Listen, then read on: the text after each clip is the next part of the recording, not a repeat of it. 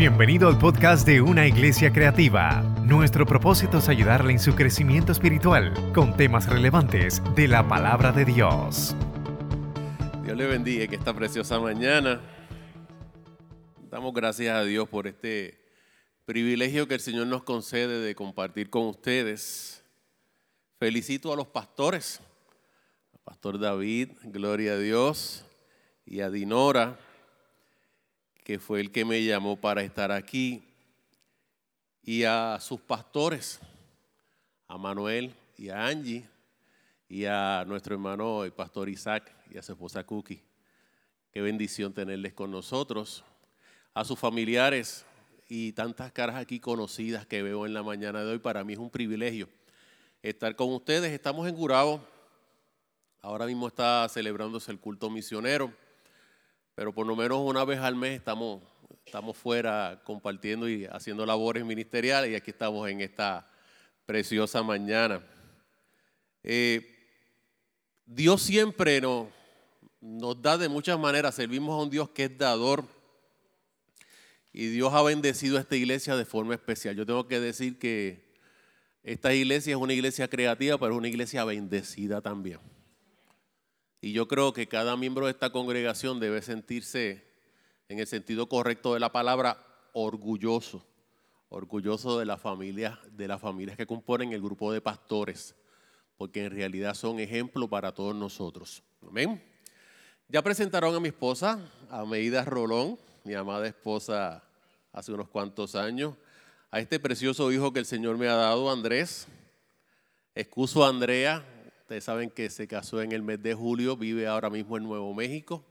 Y estamos en ese proceso de adaptarnos a, este nuevo modo de vida, que también continuará cambiando porque en el mes de enero, pues, eh, parte de la familia también eh, cumple su compromiso, gloria a Dios, y se nos casa. Así que estamos en unos procesos de cambio. Estamos como aquel vaquero que se sentía raro cuando llegó aquel hombre de, interestelar, estelar, que se llamaba Box Lightyear y habían cambios extraños, porque eso estamos nosotros, en esos cambios extraños, eh, viendo a la hija todos los días a través de FaceTime y comunicándonos constantemente con ella, visitando más el correo y haciendo otras cosas más, pero estamos en ese proceso y conforme vemos la bendición de Dios sobre ello, también eso para nosotros es un consuelo y una bendición. Así que para mí el ser pastor es un privilegio. Para mí el ser pastor es, un regalo de Dios. Para mí el compartir la palabra también es una bendición. Así que para mí estar aquí con ustedes también lo es. Reconozco a la familia del pastor David y de Dinora, gloria a Dios. Más o menos así lo, he compartido con ellos en algún momento. Yo creo que las mejores fotos que me han sacado en una actividad del concilio me las ha sacado un hermano de David Nieves. Aleluya, hace maravillas, pues Dios hace maravillas, claro, y, usa a sus hijos. Gloria a Dios. Y en esta mañana quería traer eh, algunas fotos que, yo tengo de, estos hermanos. Y con esa foto, pues quisiera comenzar más o menos eh, lo que quiero compartir con ustedes en esta mañana. Así que pueden ir pasando esas fotos. Ese niño que ven ahí, así más o menos, eh, se llama Manuel Guadalupe Acosta y ahí está acompañado por su papá, eh, don Manuel Guadalupe, eh, hace unos cuantos años, ¿verdad? Parece que estaba logrando uno de esos muchos logros y lo está mostrando ahí con esa pequeña medalla. Vamos a ver la próxima. Habíamos ese chico pequeño junto a su papá y a su mamá yo quiero decir que la familia Guadalupe Acosta para nuestra congregación eh, siempre ha sido una bendición.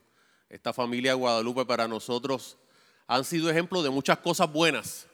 Y su mamá que está con el Señor fue eh, secretaria, maestra, líder de misiones y tantas cosas. Y su papá, don Manuel, eh, ha sido una bendición para la iglesia durante muchos años. Y yo me siento contento de que sea parte de nuestra congregación. Y ahí tenemos también ese chiquillo también, don Manuel, vamos a ver la próxima. Ese muchacho que ven ahí como con esa suéter como que color rojo. No, no, sé, no sé por qué la risa, ¿verdad? Ese joven así. Esa foto fue tomada hace unos cuantos años. Eso fue un día de pesca. Y aquella que está al lado eh, responde al nombre de Ángela Acevedo, que también estaba en ese día de pesca allí, junto a un grupo de jóvenes y caballeros que estaban allí presentes hace unos cuantos años atrás. Vamos a ver la próxima. Ahí vemos también a Manuel junto a un grupo de jóvenes, eh, siendo él maestro en aquel momento, él era eh, uno de los jóvenes, pero también era maestro. O sea que el, que el trabajo que realiza hoy junto a la juventud, que no es por nada, pero lo que yo he escuchado que es un trabajo excelente. Yo puedo decir que yo lo vi hace unos cuantos años comenzar a dar pasos en ese trabajo. Eh, y lo digo como, como como comentario, hay uno de los jóvenes que es pastor ahora mismo en la Florida, Raúl, Raúl Figueroa. Y es pastor de una iglesia en crecimiento allá en la Florida y es una bendición. Así que para nosotros, Manuel, ha sido de gran bendición. Vamos a ver la próxima, a ver quién está en esa foto. Vamos a ver. Santo. Pues esa jovencita que ven ahí, Ángela trabajando también con la juventud. Trabajando con la juventud. Eh, yo no sé si Angie ahí se había casado, creo que no. ¿Verdad que no, Angie? Así que, no. Yo no he dicho nada de eso, al contrario. Angie para nosotros siempre ha sido una bendición. Saludo a sus padres, a su hermana que están aquí. Yo quiero decirle algo además de eso. Los padres no, los padres no somos perfectos. ¿Cuántos creen eso? Yo por lo menos, yo como padre no considero que sea un padre perfecto. Pero yo creo que Dios nos ayuda en el proceso de ser padres de gran manera y, y pone recursos cerca de nosotros para ayudarnos en nuestra tarea. Yo puedo decir que Manuel y Angie han sido mis colaboradores en el desarrollo de ese hijo que está ahí. Si yo puedo decir que sobre este planeta, después de mi esposa y yo, los padres de Andrés son Manuel y Ángela. Y los hermanos de Andrés, además de Andrea Paola, son Alana y Paola. Así lo puedo decir. Así lo puedo decir. Hace exactamente 10 años, en el mes de diciembre del año 2009, Manuel me compartió una visión de algo que quería hacer en aquel momento se llamaba Mitsuyota. Yo, no, decía, este hombre como, usted sabe que era así bien espiritual y estas cosas de, hablar en lengua y todas estas cosas. Mitsuyota. Me presentó todo ese proyecto y yo dije, suena excelente, suena muy bueno. Parecía un gran proyecto. Pero al final de darme toda la presentación, me solamente me hizo una petición. Me dijo, yo quiero que tú me des y me permitas tener a Andresito trabajando. Hace 10 años atrás Andresito tendría 13 años de edad. Y yo le dije, Manuel, solamente tiene 13 años, él está comenzando la escuela intermedia. Y él me dijo, no hay problema, yo lo voy a poner a limpiar, lo voy a poner a mapear, a preparar lo que va a hacer mi suyota. Así fue que él comenzó. Y un tiempo después él me dijo, me dijo, Andrés, ya Andresito está listo y lo puso en unas responsabilidades en el trabajo. Y les puedo decir que hasta enero de este año, Andresito fue empleado de mi suyota y agradecemos a Manuel y Angie porque eh, le han ayudado y le han dado un desarrollo que en ocasiones, usted sabe que los pastores lo conocen mucha gente, en Gurabo a veces no me conocen como pastor, sino como el papá de Andresito. Así son las cosas. Así que damos gloria a Dios. Quiero ver fotos también de, otros pastores aquí hermosos. Bueno, aquí miren, eh, este, esta pareja preciosa. Damos gloria a Dios. Y vamos a ver e, esa pareja hermosa. Mire, mire. Santo Dios.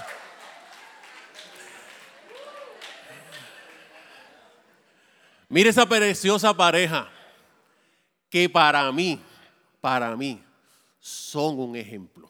Yo conozco a Isaac y a su esposa hace unos cuantos años. Oye, y tienen una capacidad y tienen una, una, afinidad que donde yo veo a uno, veo a la otra. Y siempre son eh, colaboradores en este trabajo en el Señor y son de gran bendición. David te felicito porque has escogido una pareja o dos parejas que son tremendos líderes. y además de eso, excelentes líderes de Ranger también. O sea que yo creo que Dios les ha bendecido de manera especial. Y otra cosa interesante, y voy a ver la otra foto también, es que ambas familias son gente de familia. Son gente de familia. Son gente que se preocupa no solamente por trascender ellos, sino para que, porque los acompaña siempre gente, mire, así. Mire qué hermosa foto. No lo vemos a él solo, no lo vemos a él diciendo, no, aquí yo estoy desarrollando o creando o teniendo éxito. No, no. El éxito de él es su familia. Es su familia. El sermón que me predica Isaac no es solamente un sermón desde aquí al frente, es el sermón de su vida, es el sermón de su ejemplo, es el sermón de su familia. Y ese para mí por lo menos tiene mayor credibilidad. Amén. Vamos al próximo, a la próxima foto. Yo, yo pido perdón antes que nada. Eh,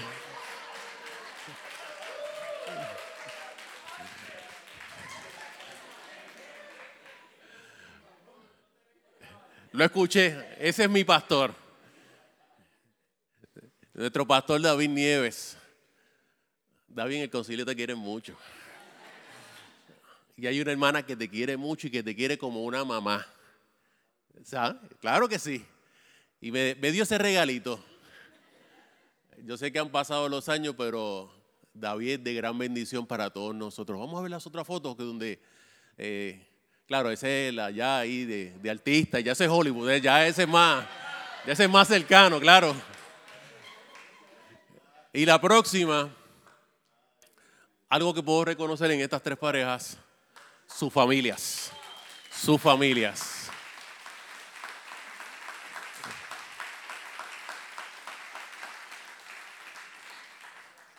Dios les ha bendecido de forma especial.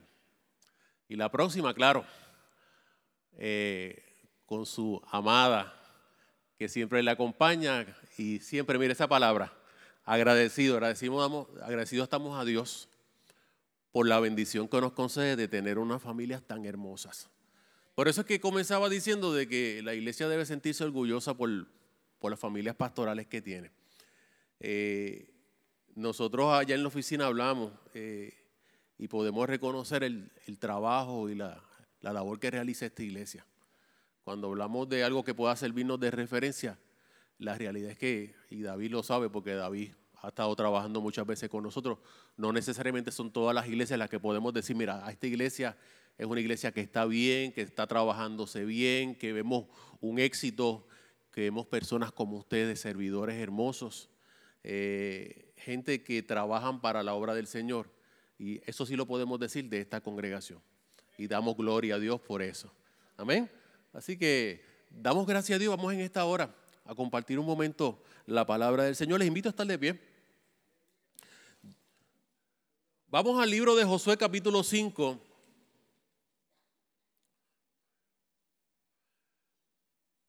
Como escucharon, estoy celebrando cumpleaños y para mí el celebrar cumpleaños, para mí de verdad que el mejor lugar que puedo estar es aquí en la casa del Señor. Para mí es una bendición estar aquí porque también me da la oportunidad de sentirme cómodo. A veces uno en los compromisos pastorales, en el caso mío, pues estoy pendiente a los detalles y a la gente que se acerca, etc. Eh, hoy puedo estar eh, libre en ese sentido y compartir con ustedes un buen rato eh, y disfrutar de este reconocimiento. Josué capítulo 5, voy a leer los versículos 13 al 15. Voy a estar leyendo en la versión Reina Valera que todos tenemos y luego voy a estar leyendo el texto en la versión lenguaje actual. Y dice la palabra del Señor así, en el nombre del Padre, del Hijo y del Espíritu Santo. Amén. Estando Josué cerca de Jericó, alzó sus ojos y vio un varón que estaba delante de él, el cual tenía una espada desenvainada en su mano. Y Josué yendo hacia él le dijo, ¿eres de los nuestros o de nuestros enemigos? Él respondió, no, mas como príncipe del ejército de Jehová he venido ahora. Entonces Josué, postrándose sobre su rostro en tierra, le adoró y le dijo, ¿qué dice mi señor a su siervo?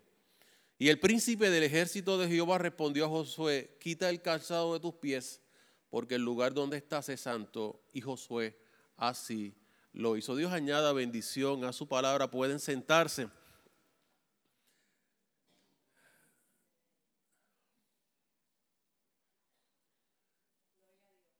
Mire cómo lo menciona la traducción lenguaje actual. Dice de la siguiente manera, cierto día, cuando todavía estaban acampando cerca de Jericó, Josué vio de pie delante de él a un hombre con una espada en la mano.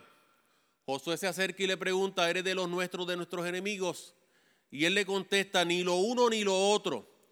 Yo soy el jefe del ejército de Dios. Y aquí me tienes. Josué cayó de rodillas y con gran reverencia, gran reverencia se inclinó hasta el suelo y le dijo, estoy a tus órdenes, haré cualquier cosa que me pidas. El jefe del ejército de Dios le dijo entonces a Josué, quítate las sandalias porque estás pisando un lugar santo. Y Josué se descalzó. Dios añada bendición a esa palabra. Los pastores, los líderes. ¿Cuán importantes son los pastores para la vida de un ser humano? Yo creo que son bien importantes. Yo los comparo en ocasiones con los maestros. Mi esposa es maestra. Mi esposa es maestra de kindergarten. O sea, la primera experiencia, la primera experiencia que muchos niños tienen en la escuela, lo tienen con mi esposa. Y esa experiencia puede servirte y puede ser de bendición para tu vida y marcarte para bien, pero también hay otros casos donde los pueden marcar para mal. Los pastores son personas que marcan las vidas de las personas a quienes dirigen. Dicen los estudiosos que las iglesias se parecen a sus pastores. Para bien o para mal, pero es así. Las iglesias se parecen a sus pastores. Y vemos cómo los pastores pueden llegar al corazón de esos seres humanos y compartir eh, momentos de alegría y momentos de tristeza. La experiencia mía como pastor, tengo muchos momentos de alegría, que son la mayoría.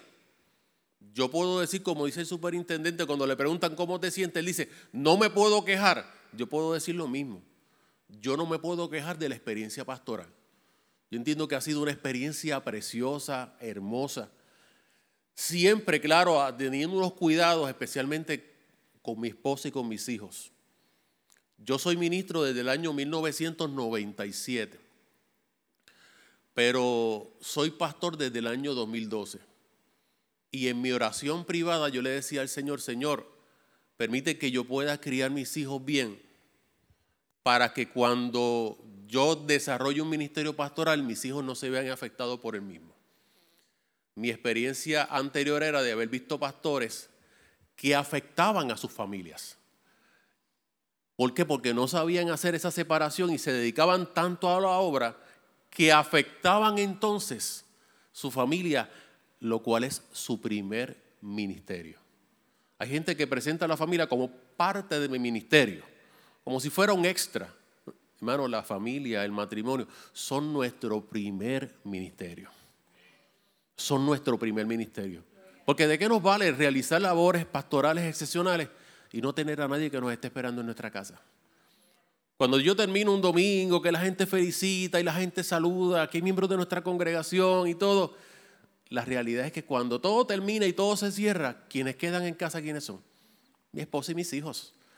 Ellos son muchas veces hasta consejeros para mí. Y yo estoy seguro que en la vida de nuestros pastores es, similar, porque dedican tiempo a ellos, dedican tiempo eh, valioso a esas personas que están cerca. Amén. Así que nuestros pastores son como nuestros maestros.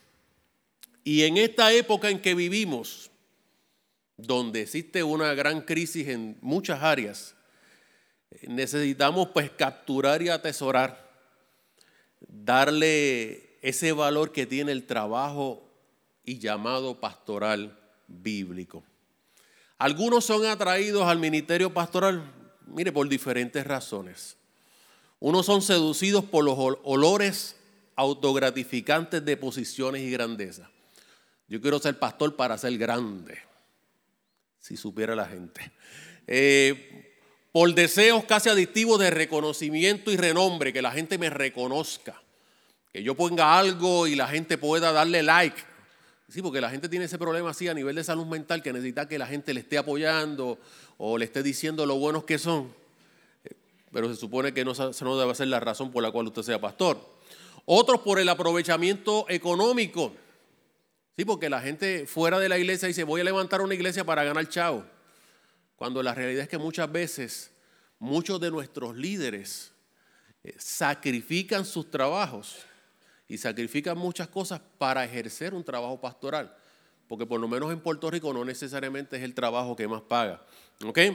Otros necesitan tener ansias de poder, control, autoridad, eh, casi a nivel político. Y otros recuerdan, los que son verdaderamente pastores, deben recordar que ese olor a ovejas es siempre y será la mayor evidencia auténtica de nuestro llamado. ¿Qué nos hace pastores? Primeramente el llamado de Dios y luego ustedes, las ovejas. El compartir con ustedes, el pasar tiempo con ustedes, es escucharles. El estar con ustedes en las buenas y en las malas, en los momentos de alegría, como los cumpleaños, nacimientos, momentos de aniversario y todas esas cosas, como también en los momentos de dificultad, en momentos donde viene la crisis, en momentos donde viene la situación, en momentos cuando surge el diagnóstico, en el momento en que hay la pérdida. Allí también el Señor nos usa como pastores para estar con nuestro rebaño. Sea cual sea nuestro ministerio, todo se vincula intrínsecamente a la cercanía, el servicio y el bienestar de nuestras ovejas. Ese es nuestro labor, ese es nuestro, nuestro ministerio. El cuidar de nuestra gente, el darle amor, de darle cariño. ¿verdad? Dice la Biblia que el pastorado es el primer trabajo o la primera ocupación que se menciona en la Biblia. Génesis 4.2 dice, después dio a luz a Abel hermano de Caín y Abel se dedicó a pastorear ovejas. Yo no sé si fue por eso que lo mataron. No, no, perdón. Eh, no fue por eso. Pero a eso se dedicaba. Era pastor. En Israel abundaban las ovejas. Uno de los principales eh, patriarcas de la historia, Job, se dice que tenía 14 mil ovejas. Así que imagínese eso. La Biblia es frecuente en la analogía entre el pastor y la oveja para referirse a la relación de intimidad, cuidado y protección de Dios con su pueblo. Dice el texto bíblico, pueblo suyo somos y ovejas de su prado, el Salmo 100. Salmo 23, el más conocido, Jehová es mi pastor. Y si es mi pastor, ¿nosotros qué somos? Somos ovejas, ¿verdad? El salmista en el Salmo 78 dice, a su pueblo lo guió como a un rebaño, los llevó por el desierto como a ovejas y el Salmo 79, 13 dice, y nosotros, tu pueblo y ovejas de tu prado. Salmo 80 dice, pastor de Israel, tú que guías a José como un rebaño, tú que reinas entre los querubines, escúchanos. Y Ezequiel 34 dice, y afirmó también que yo soy su Dios y que ustedes son mis ovejas. Eso es lo que nos muestra la Biblia acerca de ese trabajo. Hace unos cuantos años un escritor eh, llamado Teófilo Aguillón en su libro Teología Pastoral Práctica del año 2001 decía lo siguiente. El pastor dentro de sus características tiene que tener varias, le voy a mencionar algunas. Dice que tiene que tener la fuerza de un toro. Santo dice que debe tener la tenacidad de un bulldog. Debe tener el atrevimiento de un león. Debe tener lo industrioso de un castor. La versatilidad de un camaleón. Santo. La visión de un águila. La humildad de un cordero. La piel de un rinoceronte hay que tener el pellejito duro. Hay que tenerlo. A veces los pastores sufren, eh, sufren injustamente algunas circunstancias. A veces los momentos los criticamos. A veces pensamos que son empleados nuestros. y no los tratamos bien. Los pastores merecen, yo creo que merecen un poco más de nosotros. Lo digo yo como miembro en muchos momentos de la iglesia. Los pastores deben tener la disposición de un ángel. Deben tener la resignación de un leproso. Deben tener el heroísmo de un mártir. El discernimiento de un profeta. La ternura de un pastor. El fervor de un evangelista. Y la devoción de una mamá. Así que debe tener varias características. Esto nos lleva a los versículos que hemos leído. Josué capítulo 5, a punto de entrar a la tierra prometida, a punto de entrar ya a la conquista, a la gran ciudad de Jericó, conocida por sus murallas, conocida por su defensa. Realmente esta era la primera gran conquista de Josué. El mismo que en el capítulo 1 Dios le dice, yo estaré contigo, voy a hacer cosas grandes con tu vida, como estuve con Moisés, estaré contigo. Pero ahora le toca su momento. Nuestros líderes, nuestros pastores, en un momento dado tuvieron mentores. Tuvieron personas que le dirigieron. Tuvieron personas que fueron sus pastores. Pero también les llegó su momento. Les llegó su momento donde alguien le dijo, ahora te toca a ti pastorear. Ahora te toca a ti dirigir el rebaño. ¿Cómo le toca a Josué? Y dice la palabra del Señor que ya Josué estaba, estaba cerca, estaba cerca de ese momento de conquista. Me imagino su corazón, porque este hermano, cuando llegan momentos en la vida del líder donde se tiene que exponer, no es fácil, no es fácil. Eh, llegan los nervios, llegan las emociones, llegan eh, el sudor, llegan las noches de vigilia, llegan las preocupaciones. Josué está dirigiendo un promedio de 3 millones de personas. Y Dios quiere que conquisten la primera gran ciudad. Pero esta gran ciudad estaba muy bien cuidada. Era un gran reto. Ya él no tenía su líder, ya no tenía a su Moisés, ahora le tocaba a él. Yo no sé si David recuerda cuando ya llegó su momento donde no estaban sus líderes, sus padres fueron pastores, donde ya no, ya no es mamá, papá, donde ya no es el líder, no es el superintendente, donde no es el presbítero, donde ya eres tú como líder de la congregación.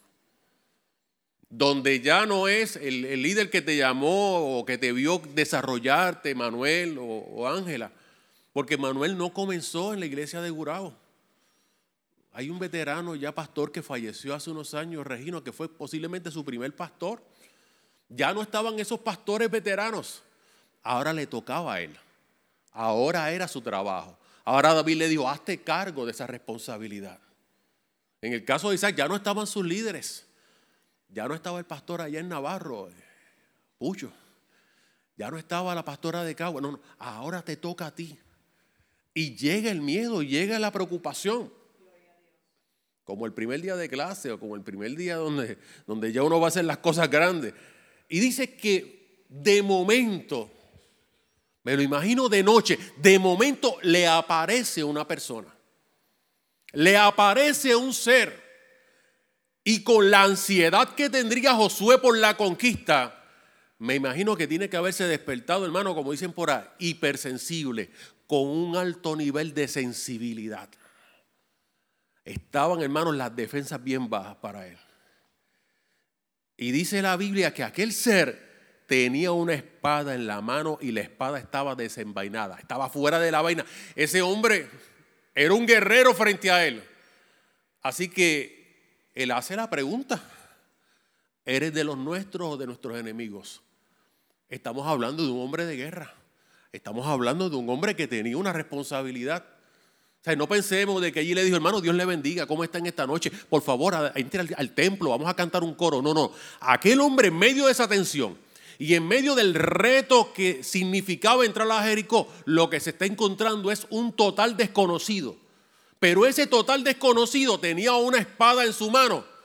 Y la gente cuando se acerca a nosotros con espada en mano, hermano, uno piensa que no es para buenas cosas. Y usted tiene que haber ido a lugares donde de momento alguien saca un cuchillo o alguno posiblemente haya visto algún episodio de algún asalto. Hermano, y uno, uno cambia de colores. Hace poco estaba dando un culto en la calle y cerca había un puntero y yo no sé si fue para poner nerviosos a los hermanos. Yo sé que alguien disparó un par de tiros, hermano. Y seguimos cantando, pero de momento como que estábamos mirando como que para todos lados. ¿Usted se da cuenta? Como están las cosas ahora en Puerto Rico, la gente se preocupa. Pero Josué le hace la pregunta, ¿quién tú eres? Yo necesito saber quién tú eres. ¿Eres de mi ejército o eres de los enemigos? ¿Te voy a hacer frente, te voy a enfrentar, te voy a atacar o eres del equipo mío? No llamó a nadie. Eso fue completa soledad y silencio. Y aquel ser le contesta, no, más como príncipe del ejército de Jehová he venido ahora. ¿Quién soy? Soy príncipe del ejército de Dios. Vengo como un, como un guerrero. Dice que el hombre se queda solo aquella noche y se encuentra con un guerrero, pero un guerrero del cielo. He venido como príncipe del ejército. Sí vengo de un ejército, pero vengo del ejército del cielo. Imagínese él enfrentando ese momento de batalla y con la tensión que se llama Jericó y encontrarse con un soldado del cielo. Yo imagino que eso hubiera caído, hermano, como cuando a usted le dan una buena noticia. Como cuando a usted le dicen, te este, acabamos de aprobar la casa. O cuando alguien le dice, los que están a punto de retirarse, le hemos aprobado el retiro. O como cuando usted hace un buen negocio y dice, estoy ganando ahora el dinero que yo quería. Usted se alivia, usted dice, ay, gracias Señor. Como en momentos dados, estos hombres de Dios necesitan también recibir visitas de ese príncipe que le dice, yo estoy contigo porque yo soy príncipe del ejército de Dios. Y nos da ese espaldarazo y nos dice, tú no estás solo, tú no estás solo. Esta batalla la peleo yo. Y dice la Biblia que la reacción de Josué, un hombre de guerra, un hombre de batalla, un hombre que está a punto de entrar a Jericó, totalmente cambia. Y dice que en aquel momento aquel hombre se postra en tierra. Algunas versiones dicen que puso rostro, rostro en tierra. Estamos hablando del líder máximo de Israel. Pero aquel líder máximo está postrado. Está postrado ante quién? Ante la presencia de Dios. Nuestros pastores, la grandeza de nuestros pastores es cuando esos hombres grandes, conocedores, llenos de visión y de sabiduría, se postran ante el altar de Dios, reconociendo que el grande y poderoso se llama Jehová de los ejércitos que lo sacó de diferentes lugares y diferentes tareas y le dijo, tú eres pastor. A eso yo te he llamado. Hermano, no hay nada más hermoso que ver un pastor ante la presencia de Dios, llenándose de Dios. Porque hermano, eso es lo que nutre al pastor para su vida pastoral. No es esto aquí arriba, no es, no es cantar. Hermano, son los momentos de intimidad. Son los momentos de silencio son los momentos donde podemos decir, habla Jehová que tu siervo escucha. Son los momentos donde nos nutrimos de la palabra y, y buscamos la manera de conocer más de Dios. Yo quiero felicitar a nuestro pastor hoy, porque algo que yo he visto desde el lado de allá y que lo he observado y digo es positivo de él, es que siempre se ha preocupado por capacitar a su liderato. Yo veía las fotos de Manuel allá en Panamá. Esa guayabera te queda bien. Nunca te había visto con guayabera. Hoy cumplo 48 años y nunca te había visto con una guayabera. Y yo los veía con líderes que son gente de bendición. Pero yo estoy seguro que quien llamó la atención, que motivó a ellos para que participaran de actividades como esa y otras más, fue su pastor que ha sido su ejemplo durante toda su vida ministerial, que siempre le ha llamado la atención y decirle, no te conformes con lo que sabes, siempre puedes aprender más, siempre hay un escalón más alto. Hay peligro con el conformismo. Eso es un peligro. Cuando creemos que llegamos ya a donde teníamos que llegar, hermano, hay otros montes por escalar, hay otros lugares por los cuales llegar. Y cuando vemos un pastor que se preocupa por desarrollar su liderato, uno dice, ahí están corriendo bien. Ese hombre se está preocupando para que ese líder que viene detrás tenga también esa experiencia. Ese es el Moisés que no se va allá arriba solo, se lleva también lo suyo. Cuando el Señor se manifieste, aquí también tú estás para que disfrutes de esta gloria también. Y yo veía ese liderato, veía a Lucas Ley, a San Pedro, después San Pedro. Dios, hombre de bendición. Algo parecido a Marcos Vidal, para los que han escuchado a Marcos Vidal, es un poeta, es una bendición. Pero ¿por qué van ellos allá?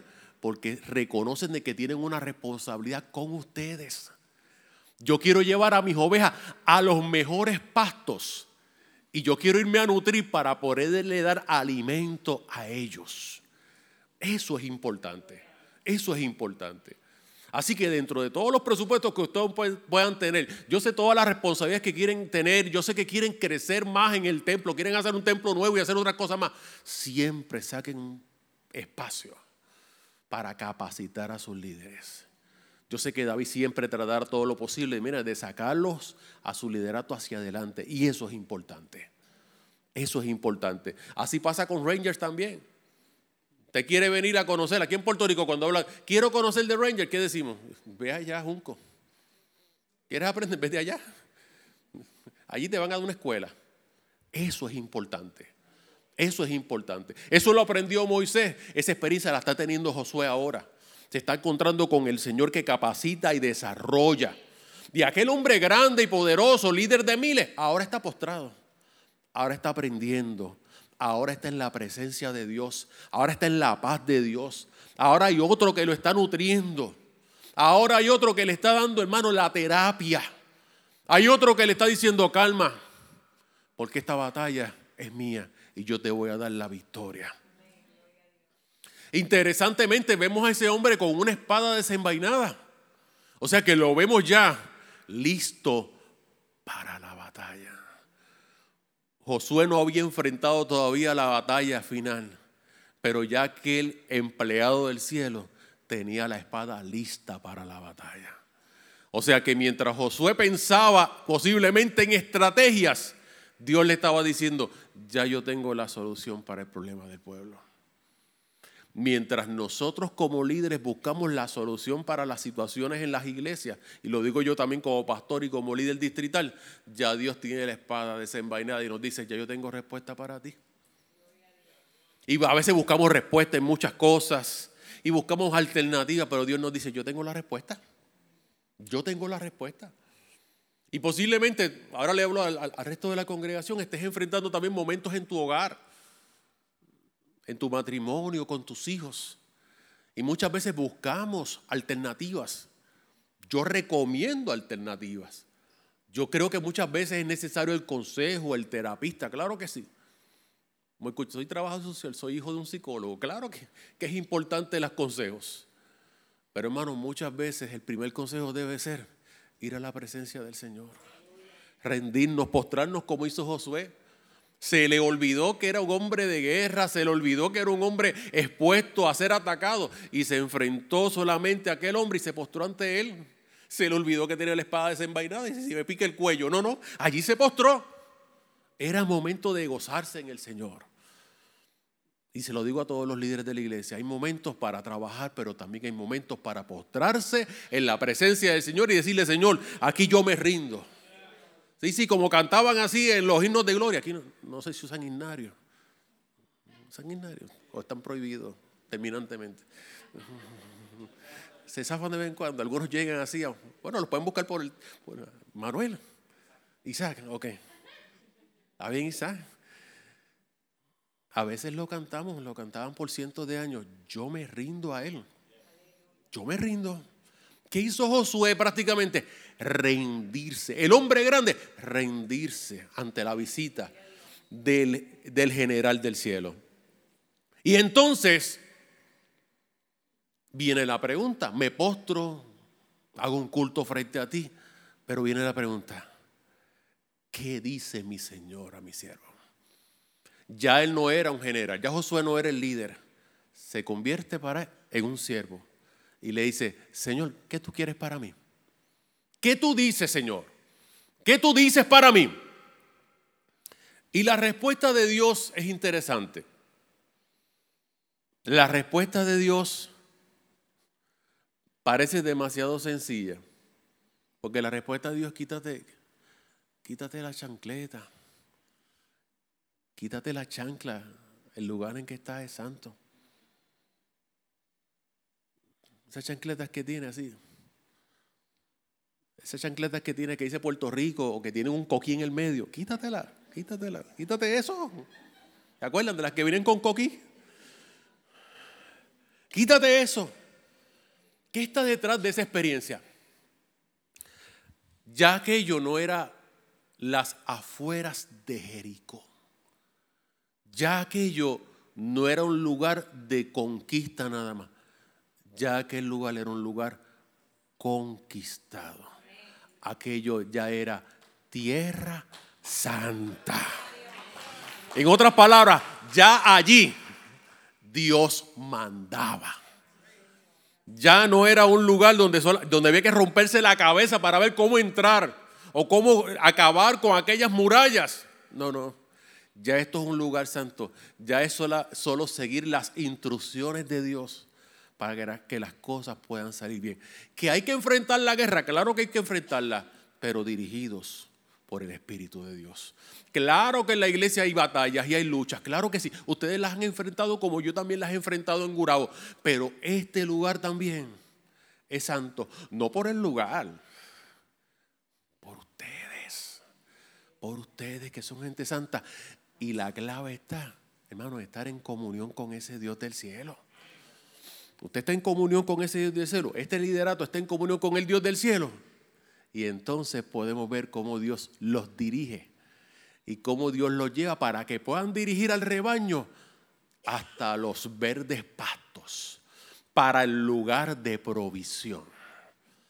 Aquella noche para Josué se convierte, en vez de un momento de meditación a punto de una batalla, se convierte en un culto, se convierte en un lugar de adoración se convierte en un lugar de alabanza, se convierte en un lugar de descanso. Dios había hecho la presencia. Porque para aquellos que no entienden lo que le estoy diciendo en cuanto a que Dios había hecho la diferencia, esto que hemos visto aquí representa lo que se conoce como una teofanía. Quien estaba visitando a Josué era nuestro Señor Jesucristo, que le estaba diciendo, yo estoy contigo en todo momento a veces el lugar de nuestras batallas, a veces el lugar de nuestras luchas, se puede convertir también en el lugar de la visita de Dios. A veces el lugar de la crisis es el lugar que muchas veces nos lleva más allá. Porque ningún marinero se puede desarrollar en mares calmados. Muchas veces tenemos que enfrentar crisis para luego enseñarle a nuestro pueblo cómo trabajar la crisis. Ayer hablaba yo con una, con una líder y cuando le pregunté por su familia, ella comenzó a llorar porque tiene una gran batalla con su hija. Y yo compartía con ella y le decía, en momentos dados Dios nos permite pasar por experiencias para luego también ayudar a otros en su caminar siendo muy joven comencé a trabajar con, con pacientes terminales. Mi trabajo era ver gente morir y acompañar a la familia en momentos de crisis. Y yo decía, ¿para qué yo trabajo aquí? Porque no le encontraba sentido, la realidad. Había veces que yo llegaba al hogar a hacer mi primera visita y ya la persona no tenía una segunda visita. Esa primera visita era la última, porque era un programa de hospicio. Luego trabajé en un programa de rehabilitación que muchos de ustedes conocen, Teen Challenge. Ahí trabajé por años con adictos a drogas, con confinados. Trabajé con pacientes VIH. Y cuando la gente me hablaba de diagnósticos y cosas y enfermedades de transmisión, Dios me había dado la experiencia. Pero no solamente fue en experiencias de trabajo, muy joven en mi vida vi la enfermedad de mi mamá, siendo una mujer de unos 50 y algo, 53, 54 años, comenzó a tener problemas con sus riñones, hasta ser dializada y luego pues eh, fallecer. Y después yo decía, Señor, pero ¿por qué tú permites esto si yo he visto gente con la misma condición de mi mamá ser sanada? Ahora que yo trabajo con personas en la iglesia con enfermedades, con situaciones, con dificultades, otros con problemas en sus hijos, yo digo, con razón el Señor me permitió ver todo lo que vi. El último trabajo que tuve antes de estar full time en el ministerio fue trabajar con niños y adolescentes con disturbios emocionales severos. Esos son los nenes que nadie quiere. Esos son los nenes que, niñas y niños que brincan, que saltan, que ustedes le llaman a veces hiperactivos, ¿verdad? Y todas estas cosas. Hay otros que le llaman de otra manera. Hay otros que ah, esta nena es Lucy, ¿verdad? Lucy, sí. Lucifer Hernández, sí, sí, esa misma, esa misma. Sí, yo sé, a veces que la gente comenta y dice cosas. Pero Dios me dio la oportunidad de trabajar con esa clientela, con, esa, con, con esas niños y adolescentes con esas necesidades. Y yo vi cómo se podían hacer milagros en la vida de esos niños. Yo creo que los muchachos hay que tenerles paciencia. Y yo creo también que los cerebros maduran y crecen. Yo tuve niños que no se podían quedar ni siquiera sentados tres minutos pero con mucha paciencia y trabajo ahora los puedo ver que son hombres que han logrado muchas cosas. Toda esa experiencia Dios me permitió tenerla para luego ejercer una función pastoral. Hay momentos en la vida de estos líderes que han sido difíciles y posiblemente amargos, amargos. Muchos de ellos han tenido pérdidas y dificultades, pero esas experiencias y esas dificultades en vez de ser un impedimento para desarrollar un ministerio poderoso, al contrario, los capacita más para hacerlos. José Luis Navajo dice que no te confíes mucho en aquellos que no tienen cicatrices. Nuestros líderes, estos tres líderes junto a sus familias, tienen también cicatrices. Son experimentados en batallas pero han tenido esas cicatrices porque han peleado, han peleado batallas y guerras, pero Dios les ha ayudado a estarle pie. Ahora cuando ellos fomentan una visión y trabajan como lo hacen, lo hacen con un conocimiento y una sabiduría que otros no han tenido, porque ellos han visto a Dios obrar no solamente en la congregación, sino en ellos mismos. Las crisis que tú enfrentas hoy, Posiblemente también ellos las enfrentaron hace años, o hace meses, o hace días. Pero están aquí haciendo lo que Dios les mandó a hacer. ¿Qué les ha permitido a ellos estar de pie todavía?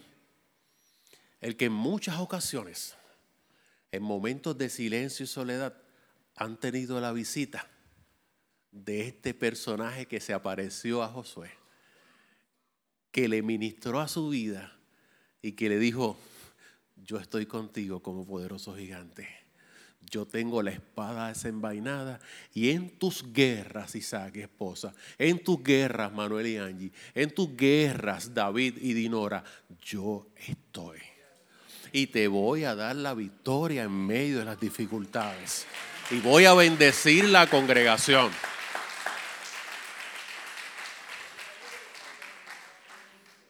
Y en ocasiones nos descualificamos a nosotros mismos y decimos, para ciertas cosas yo no puedo. ¿Quién dijo eso?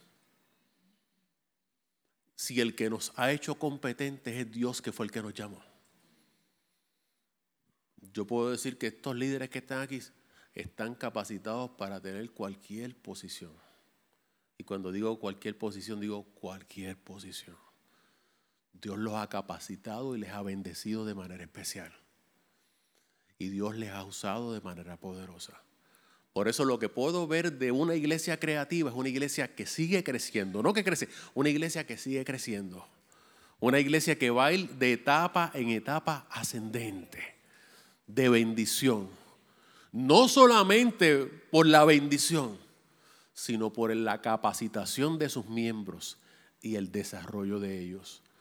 Va a ser y sigue siendo un faro en esta comunidad y a todo Puerto Rico. Así que, pastores, sigan confiando en aquel que tiene la espada desenvainada. Sigan confiando en aquel que ha sido de bendición para su vida y que fue quien los llamó. Y va a estar con ustedes en todo momento. Vamos a estar de pie. Dios es bueno. Dios es bueno. Vamos a orar, en esta hora vamos a orar por nuestros pastores. Dios les ha bendecido de manera especial. Pero yo quisiera que de los mismos miembros de la congregación se acerquen donde sus pastores. Y se acerquen para que oren por ellos. El trabajo pastoral en ocasiones pudiera ser hasta contradictorio. Me explico. Muchas veces estamos rodeados de gente, pero en medio de ese estar rodeado de gente, muchas veces hasta nos sentimos solos. Solos. Y muchas veces estamos necesitando un momento para también recibir y sentarnos para que alguien nos ministre y nos ayude. Nuestros pastores, ahora me voy a referir al pastor principal de esta congregación. Es pastor, pero todavía sigue trabajando. La gente dice secularmente, yo no digo eso, pero trabaja fuera de aquí también. Con responsabilidades, también es padre de familia, también es esposo. Igualmente Manuel, Ángela, Isaac, Cookie. Tienen grandes responsabilidades. Y muchas veces necesitan, necesitan, necesitan, necesitan ese abrazo. Necesitan ese apoyo de pastor, estoy contigo. Fíjese que Moisés tuvo a gente que le levantaban las manos. Josué tuvo un ángel con espada desenvainada cerca. Dios tiene sus maneras y sus formas. Y en esta hora vamos a orar por nuestros pastores, por sus familias, por sus familias para que Dios les bendiga de manera especial.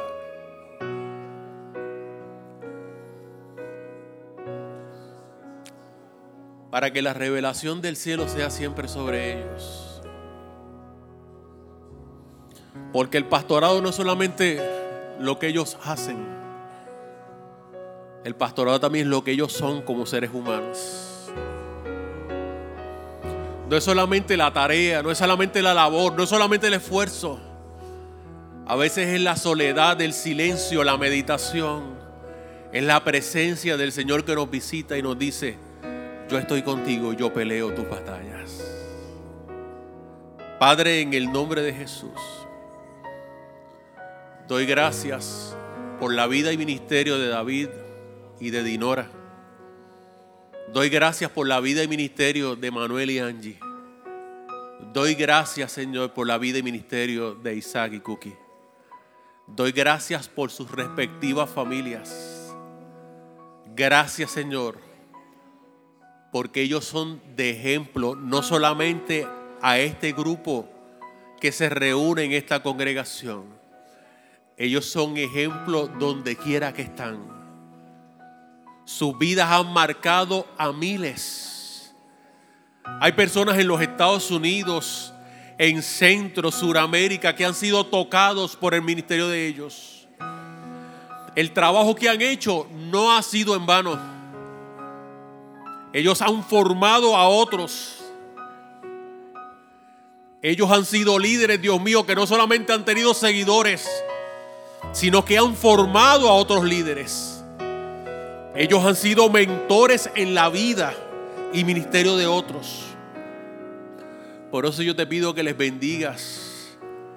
Que ellos puedan sentir, Dios mío, que el trabajo que han realizado no ha sido en vano. Que los niños que han sido bendecidos a través del ministerio de Ranger, de jovencitas, el ministerio con juventud a través de Revolution, Dios mío, el trabajo con los matrimonios, el trabajo como iglesia, Dios mío, ha dado fruto no solamente aquí, en otros lugares. Que haya satisfacción del cielo en la labor realizada. Que haya paz, Dios mío, en el corazón. Porque tú le has dirigido y bendecido. Y han levantado un ministerio, Dios mío, que ha sido de testimonio en esta comunidad. Gracias. Gracias, Dios mío, como parte del distrito, como parte del ejecutivo. Yo te doy gracias por esta iglesia. Yo te doy gracias por este pastor y yo te doy gracias, Dios mío, gracias por el trabajo de los pastores que le asisten. Yo te doy gracias, Dios mío, por estos matrimonios que son ejemplos para todos. Yo doy gracias por sus hijos, por sus hijas, que son de bendición donde quiera que están. Y te pido, Dios mío, que esta congregación amada por ellos y amada por ti pueda seguir, Dios mío, siempre las directrices de ellos. Gracias Señor por ellos. En el nombre de Jesús. Amén y amén. Gloria a Dios. Gracias por escuchar nuestro podcast. Para conectarse con nosotros, siga nuestra página web, unaiglesiacreativa.com o en Facebook, Una Iglesia Creativa, donde hay un lugar para cada miembro de su familia.